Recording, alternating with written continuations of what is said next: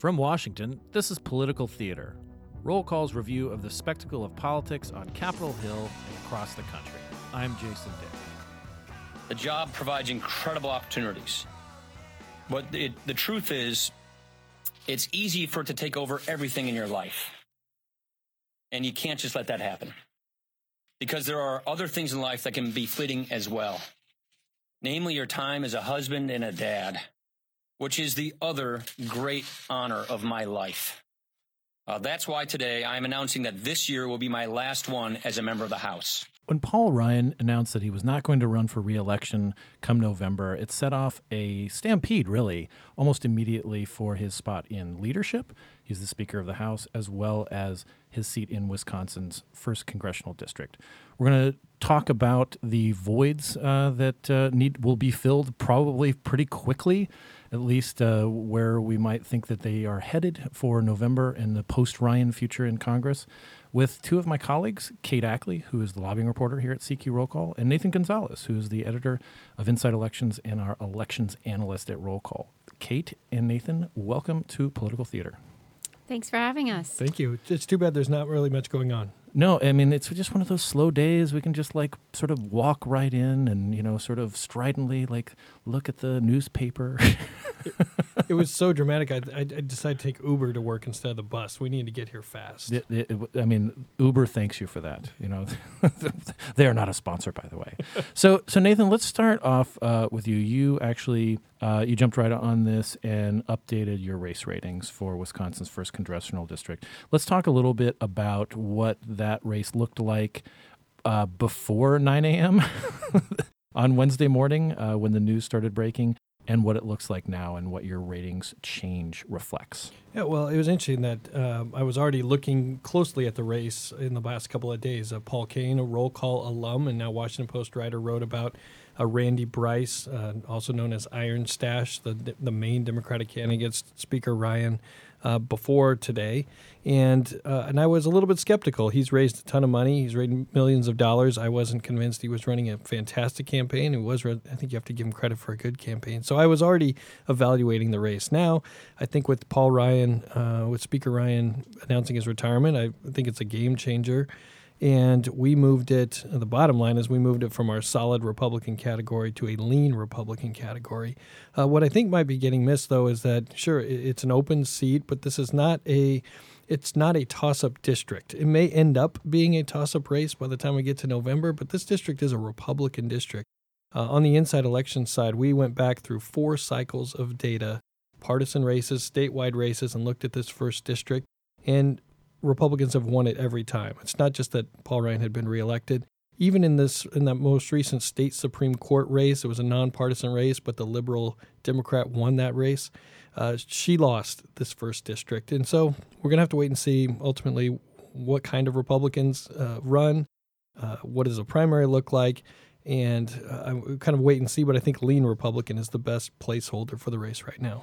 Now, one thing that's interesting about like back in Wisconsin is that our colleague Lindsey McPherson, uh, our House leadership reporter at Roll Call, she was in the district last week and she talked to a number of people, like almost forty people, from county Republican chairman to you know to Democrats uh, in the district, seemed to be thinking that he was going to run. Um, I mean, we were a little bit more skeptical of those claims in Washington. Is is this ca- catching the Republican establishment in in this district by, a little bit by surprise? Do you think? Well, I think it's one. It, it, it shouldn't have been a surprise. I mean, all the signs and the quotes and the hedging were there, but when it when it still when it happens and it's reality, and he's standing in front of the caucus, I think it's still a bit of a shock. Uh, and so, uh, you know, it's and, and, all those rumors. I think we took them seriously, but yet you want to hear him say it, and uh, and now we're it's a, the new chapter. So, Kate, in, I mean, you're deeply sourced on K Street and among the community that raises a lot of money for races and so forth. Um, and this this does create a void uh, where Paul Ryan was really Mr. Moneybags for the Republican ticket. I mean, he has raised. He's a national figure. He was Mitt Romney's vice president uh, nominee in 2012. I mean, he raised a boatload of cash. He distributes a lot of cash to incumbents uh, in the National Republican Congressional Committee. What are your sources telling you about what now uh, in in the what is becoming the post Ryan era? Yeah, there's a lot of fear there about how this will affect uh, fundraising for particularly House Republicans. while this isn't a surprise, and already potential successors had been jockeying behind the scenes for the speakership, particularly we have Kevin McCarthy, who's the number two in House Republican leadership, and the number three is uh, the whip Steve Scalise of Louisiana. Both of them have been sort of working behind the scenes for weeks, if not probably months, um, you know, positioning themselves potentially to be able to fill this void when it comes to fundraising. Uh, that's obviously not the only role of the speaker, but it's an important one, particularly in the next six months leading up to the election. Um, it's a it's a crucial role, and you're absolutely right. Paul Ryan came into that job with an advantage that no one on Capitol Hill has right now, as having been the vice presidential nominee. He tapped into all that nationwide fundraising uh, network of the Romney campaign, so he sort of started off with an advantage that uh, John Boehner, the you know his predecessor, had was a prolific fundraiser. So he he kind of went on Boehner's shoulders, but he also had his own strength, and he had these policy chops that people like in the Koch network, you know, the the, the billionaire donors.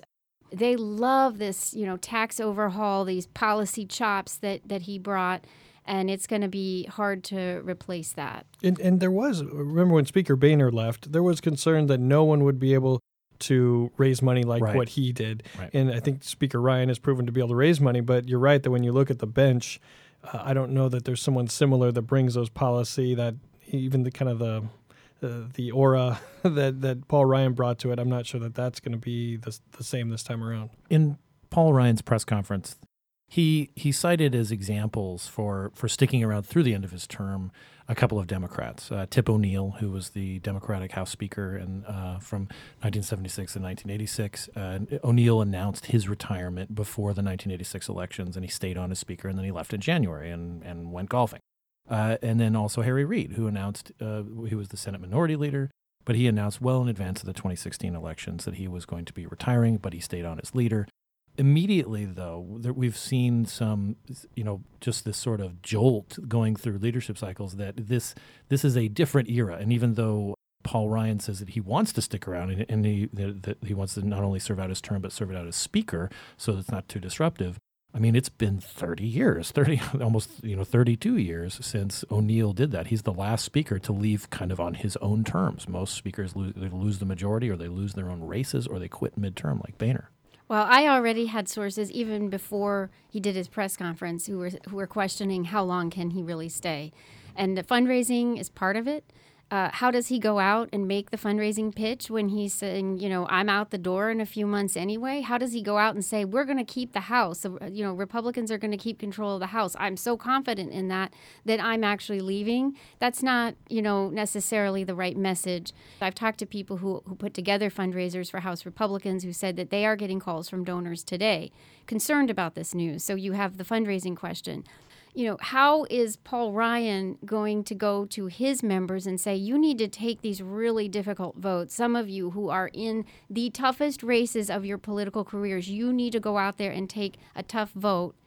I'm asking you to do it, but I, I'm on the way out. Yes, he will be freed from the burdens of reelection and the, and the campaign himself.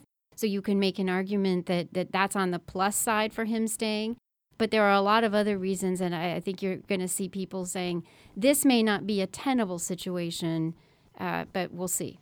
So Nathan, uh, w- we got the news of, of, about Ryan, like, and then shortly thereafter, we got news that another Republican was retiring. Uh, Dennis Ross will, a Republican from Florida, will always be known as the other guy who announced his retirement on this day. So, uh, is, is does this portend uh, like we've already seen, uh, you know, sort of a, a lengthy line for the exits uh, among, among House Republicans?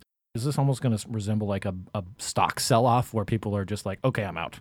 Uh, it could. I mean, filing deadlines. Uh, we're, we haven't even met reached the filing deadlines in in a, a large chunk of states. So we could see. I mean, how many members were really hinging their political career on what Speaker Ryan does? I, I don't Something know. that Paul Ryan said in his in his press conference. Yeah, I mean, it, it sounds like Congressman Ross had already announced, even maybe before this news broke, it sounded like he was going to do it anyway. Uh, it's a concern. I mean, open seats, Republicans are defending a ton, some because people are tired of this, or maybe they thought they were going to lose. Others are running for the Senate or running for governor. It's, it's all coming together. Uh, I think we have to leave our, our minds open to the possibility of more open seats. And then it, it matters where where are those open seats. For example, Ross, I think President Trump won it by 10 points. Uh, it's it's possible that it's it gets competitive, but it's not like uh, Ileana Ros-Lehtinen or Dave Reichert who left districts that Hillary Clinton carried. Right. And Kate, I mean, you, you, mentioned that like it's difficult for somebody like Paul Ryan to go and, and ask somebody who, you know who's left in a marginal seat or a competitive district to, to to do a tough vote. I mean, some of these tough votes are coming up, maybe even tomorrow. I mean, we have a balanced budget amendment vote in the House uh, coming up. I mean, what are some other examples? We've got a farm bill, possibly. I mean, he was still talking about overhauling Social Security and Medicare today. Right. I mean, I don't think we're going to see a really robust legislative agenda, you know, over the next few months. But look, you know, the government funding for the current fiscal year will expire at the end of September, right? That's before, right before the uh, November election. So you know, there's at least one thing that could be very controversial depending on somebody's district and whatnot would be let's not have the government funding expire and have a government shutdown or something like that. So, you, you know, even if some of these other measures don't move, Congress will have to do sort of its basic job of, you know, funding the government into the next fiscal year, which will begin October 1. And that was going to be challenging before Paul Ryan. yeah, and that's, and I mean, Republicans have, have shown that it's difficult to legislate even when they're in the majority. They can't get on the same page. So to go through a leadership fight, a, a speaker election at the same time, I think just would be a disaster. You know, I think that being a lame duck speaker isn't great, but going through, I just don't see consensus for any single person. It's going to be a messy fight. I don't think just voters in general want to see fighting among uh, among one party as they head to the polls.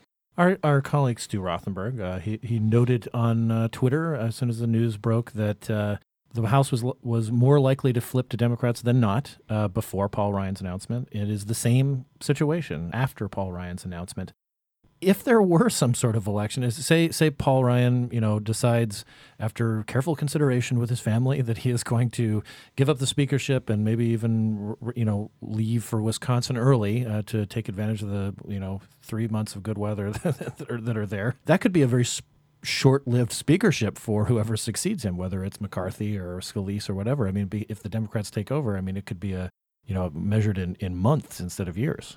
Yeah, absolutely. I mean, we've been talking about what's uh, what's Paul Ryan's future. Is he going to, you know, retire? We've been talking about this for months, and there's always sort of this thing out there that, you know, the speakership may not be in Republican hands next year. Right, we should be talking about, depending on the timing, who will be the next House leader, Republican House leader, and not right. necessarily House Speaker, because you're absolutely right. There's no guarantee that that will be an option. No, one one of the things also that Paul Ryan said that struck me, and I and I, I have to admit that this is um, this is kind of admirable uh, in a, in a in a profession that sometimes is less than admirable. The expectation is that you run for reelection, and then then you know if the majority flips or you know you're going to leave, then you leave right after that. Uh, this is something that uh, that Dennis Hastert did. You know the the after the the uh, Republicans lost the majority in 2006. I mean, it's not unprecedented. I mean, Boehner apparently wanted to leave even before he did in 2015, and but had to, felt like he had to stick around after Eric Cantor lost his primary race. That seems to be like something that's notably absent uh, of people saying like, you know, I just can't do that to the voters. I mean, I actually believe. I mean, in a in a town filled with insincere people, that seemed to be a very sincere statement. That he's like, I can't go to people in Wisconsin and say, please vote for me, knowing that I'm going to quit like two weeks later. No, I agree. I, I, think it's maybe uh, it's refreshing if uh, someone actually says what they're thinking and they're kind of follow through. I think we could see the scenario that you were talking about play out on the Democratic side. I'm not convinced that Nancy Pelosi is going to be the leader of the Democratic Party next year. I think if Democrats don't win the House, it would just be a catastrophe, um, and and she would have to step aside after winning reelection. And even if Democrats win the House, I think she might take it as a sign of, all right, I got the party back to the majority uh, I'm out. You know, I, I, we were at the high point. I was speaker. We went to, through the valley. We're back to the mountaintop, and and I'm out. So, but that would be soon after she gets reelected by her constituents. It is really a difference between the two parties on sort of how they look at seniority. And I was talking to a source this morning about Paul Ryan's retirement, and and you know, he made the point that it's sort of part of the House Republican culture that you you just don't overstay. Whereas on the Democratic side, you have You do overstay. you stay you stay beyond I mean sometimes people are like, "Wow, you're still here." No. right. Well, House Republicans have term limits on their chair Right. chairman. Democrats do not. Right. Sort of ingrained almost now in the House Republican culture that you sort of do do your time and mm-hmm. and get out. And I think we're seeing that with Paul Ryan. Yeah, and it, it, I will note too that I mean, so Tip O'Neill was the last one to go out, you know, like announcing it well ahead of time. Other Democrats who were speakers, like Jim Wright and Tom Foley and Nancy Pelosi, either lost the majority or lost their reelection races. It's Republicans usually who are who who are like, you know what? I know I'm in the middle of my term, but I'm gone, like Boehner or Hastert or Newt Gingrich. All fascinating. Thank you so much, Kate and Nathan, for for sharing your thoughts. I mean, it's a fast moving story, but hopefully we'll uh, be able to cover it in, in more depth in the coming days. Uh, you know, because it's just it's just very interesting, and I, I really appreciate you uh, coming by and, and uh, enlightening me for sure. No problem. Thank you. Thank you. I'm Jason Dick. Thank you for joining us. You can subscribe to this podcast on iTunes, Stitcher, and on NPR One. And please take a little time and rate us on iTunes.